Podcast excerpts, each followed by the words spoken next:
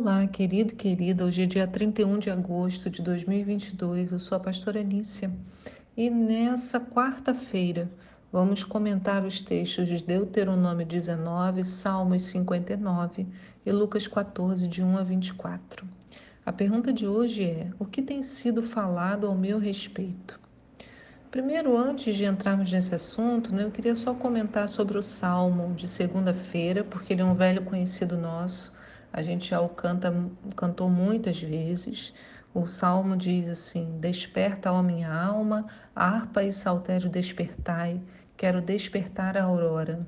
Você lembra, né? Aquele, aquela canção que nós temos diz: Ser exaltado, ó Deus meu, a sua glória seja grande sobre a terra.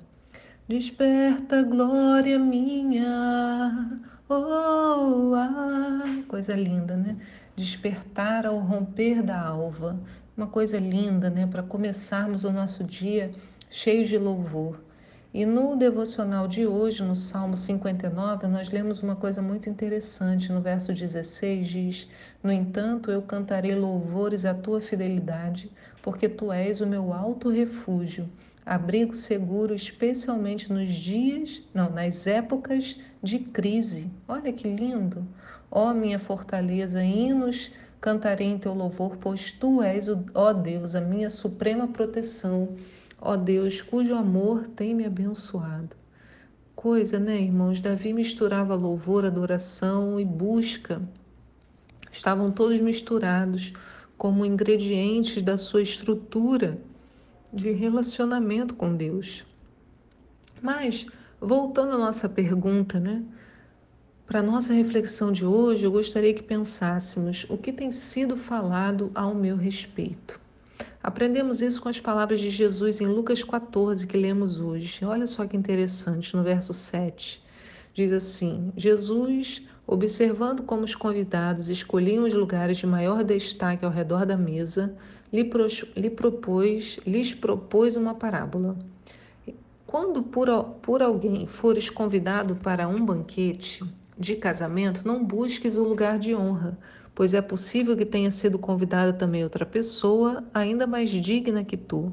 Sendo assim, o anfitrião que aos dois convidou se aproximará e te pedirá: Dá o lugar onde estás a este. Então, sob grande humilhação, irás ocupar o último lugar. Por esse motivo, quando fores convidado, dá preferência aos lugares menos importantes, de forma que, quando passar um anfitrião do banquete, te saúde exaltando: Amigo, vem, assume um lugar mais importante. E assim serás honrado na presença de todos os convidados. Portanto, todo o que se promove será envergonhado, mas o que a si mesmo se humilha receberá exaltação. Então veja que Jesus ensina a não fazer as coisas buscando um lugar de honra. Honra cobrada ou exigida não tem valor apenas aquela que é reconhecida pelos demais ao nosso redor e que não precisa ser imposta, é que de fato é admirável. Se precisamos dar uma carteirada para que saibam quem somos, de fato não somos nada. Porque se fôssemos, seríamos reconhecidos. Mas na pedagogia de Jesus, o mais importante é ser humilde, nos humilhando a nós mesmos. Jesus fez isso e podemos viver pelo seu exemplo. Em Filipenses 2, no verso 8, a gente lê assim, ó: Assim, na forma de homem, humilhou-se a si mesmo, entregando-se à obediência até a morte, morte de cruz. Por isso Deus também o exaltou sobremaneira, a mais elevada posição, e lhe deu um nome que está acima de qualquer outro nome, para que ao nome de Jesus todo joelho se dobre, dos que estão nos, dos que estão nos céus, na terra e debaixo da terra, e toda língua confesse que Jesus Cristo é o Senhor, para a glória de Deus Pai. Então, olha o exemplo né, que Jesus nos deixou. Ele não precisava exigir que fosse exaltado. O próprio Pai lhe deu um nome acima de qualquer outro nome. Ele se entregou à obediência e a obediência o levou à morte, e morte de cruz. Então ele humilhou-se a si mesmo, saiu de uma posição de glória para assumir a posição de homem. E nós também recebemos um novo nome em Cristo Jesus. Então diz que o Pai o exaltou sobremaneira, na mais elevada posição, ele deu o nome que está acima de qualquer outro nome. e nós somos conhecidos por esse nome também. Não precisamos buscar que nos honrem, embora isso aqueça o nosso coração, né? Não precisamos nos enganar dizendo que não. Claro que ser honrado, né, ser respeitado é uma coisa agradável, mas o que o Senhor está nos ensinando é que isso não é uma escolha nossa, né? Eu não escolho que você me honre, né? Isso é uma coisa de fora para dentro. Eu tenho que fazer as coisas para o Pai em humildade, humilhando-me a mim mesma, né? Me colocando no lugar que é devido, não ter uma imagem maior de si. Então busquemos, portanto, o caminho do alto e o Senhor vai nos honrar. Isso é o que verdadeiramente importa, irmãos. Todo o resto passa. Né? A gente não vê tantas pessoas aí que, ah, tem tanta honra, tanta glória num dia e no outro dia não tem mais nada. Mas em Deus não. Porque lá em Lucas 14, no verso 11, no verso 11, o que, que a Bíblia diz? A gente acabou de ler. Portanto, todo o que se promove será envergonhado, mas o que a si mesmo se humilha receberá, exalta, receberá exaltação. Mas deixa eu te chamar a atenção para uma coisa: embora não busquemos a honra, devemos sim trabalhar para sermos pessoas honradas. Ué, qual é a diferença, né? Ter honra e ser honrado. Então, o que, que isso significa? Significa que devemos ter um comportamento honroso, respeitoso. Olha o que Paulo fala lá na carta aos Hebreus, no verso 13, no capítulo 13, no verso 18. Orem por nós. Estamos certos de que temos consciência limpa e desejamos viver de, uma, de maneira honrosa em tudo. Então, é desejar viver de uma maneira honrosa. Eu escolho isso, isso é uma decisão minha.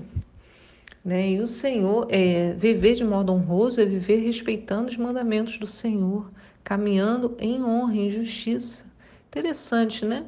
Então eu não devo buscar a honra, mas eu devo viver de maneira honrosa. Né? Que as pessoas possam olhar para mim e ver em mim o próprio Senhor. Né? Quando lemos em Gênesis 5, encontramos a descrição das gerações de Adão até Noé. Aí no versículo 24 diz assim: ó, Enoque andou com Deus e não apareceu mais, porquanto Deus o tomou. Então, essa expressão foi usada para falar de Noé e depois sobre Abraão, em Gênesis 6, 9, depois em Gênesis 17, 1. Né? Então, o que vem descrevendo as gerações, mas para Enoque falou: Enoque andou com Deus. Então, para ele houve uma descrição diferente, né? E sobre mim, e sobre você? Que expressão seria usada para falar ao nosso respeito? Vivemos tempos muito difíceis, mas o Senhor nos chama a uma vida diferente daquela que é oferecida pelo curso natural desse mundo. Não precisamos buscar a honra, mas devemos viver uma vida honrada para que fale de nós como falou, e Enoque andou com Deus, Inícia andou com Deus, e você, seu nome, andou com Deus. Né? Que as pessoas olhem para nós e vejam isso. Nossa, fulano vive uma vida honrada, ele anda com Deus. Né? O Senhor nos chama a experimentarmos um padrão diferente do padrão do mundo. Lá em Colossenses 3, no verso 1 diz: Se, pois, fostes ressuscitados juntamente com Cristo, buscai as coisas que são de cima, onde Cristo está assentado à destra de Deus. Pensai nas coisas que são de cima e não nas que são da terra, porque morrestes e a vossa vida está escondida com Cristo em Deus. Revesti-vos, pois, no verso 12, como eleitos de Deus. Então eu tenho que me revestir dessa eleição. Santos, amados, de coração compassivo, de benignidade, humildade, mansidão, longanimidade, suportando-vos, perdoando-vos uns aos outros, se alguém tiver queixa contra o outro, assim como o Senhor vos perdoou, assim também fazeis. E, sobretudo, revesti-vos do amor, que é o vínculo da perfeição e a paz de Cristo, para a qual fostes chamados em um corpo, domine em vossos corações e sede agradecidos. Vida honrosa. Então, que o nosso coração reflita hoje qual é a imagem que salta aos olhos dos outros quando pensam sobre mim. É, quando falam, lá vem Nícia, eles falam, poxa, como falaram para Enoque, e Enoque andou com Deus né? A vida que nós levamos é uma vida honrosa. É possível ver o Senhor através das minhas ações. Por isso, Pedro, na sua primeira carta, no capítulo 2, no verso 12, diz: Seja exemplar o vosso comportamento entre os gentios, para que naquilo que falam mal, mal de vós, como se fosseis pessoas que vivem praticando o que é mal, ao observar as vossas boas obras, glorifiquem a Deus no dia em que receberem a sua revelação. O que, que ele está dizendo aqui? Olha, que o nosso comportamento entre aqueles que não creem tem que ser exemplar. Porque se eles estiverem falando mal de nós, como se nós fôssemos pessoas que vivessem praticando mal, então, porque se eu pratico mal e a pessoa fala sobre isso, ah, não tem, né? Eu estou fazendo algo errado e as pessoas estão comentando. Se eu tenho um comportamento exemplar, honroso, e as pessoas estão falando como se eu fosse uma pessoa de mau comportamento, então, o que, que ele diz aqui? Para que, quando essas pessoas receberem a sua revelação, quer dizer, conhecerem o Senhor e essa maldade, esse mal, essa maledicência, né? Ele vai olhar para mim e falar assim: nossa, eu só falava mentiras porque Fulano tem um comportamento exemplar. Então, aquilo que não enxergam hoje, enxergarão. O que não pode é, pelo fato de não enxergarem, pelo fato de me desrespeitarem, pelo fato de não me honrarem, pelo fato de viverem falando mal de mim, eu deixo meu comportamento exemplar de lado para descer, né, sair numa posição honrosa e vir para a posição das pessoas e fazer as mesmas coisas que elas fazem por raiva, né, por mágoa. Então o Senhor está dizendo: aguarde. Para quê? Porque essas pessoas um dia vão glorificar a Deus quando receberem a revelação completa de quem você realmente é.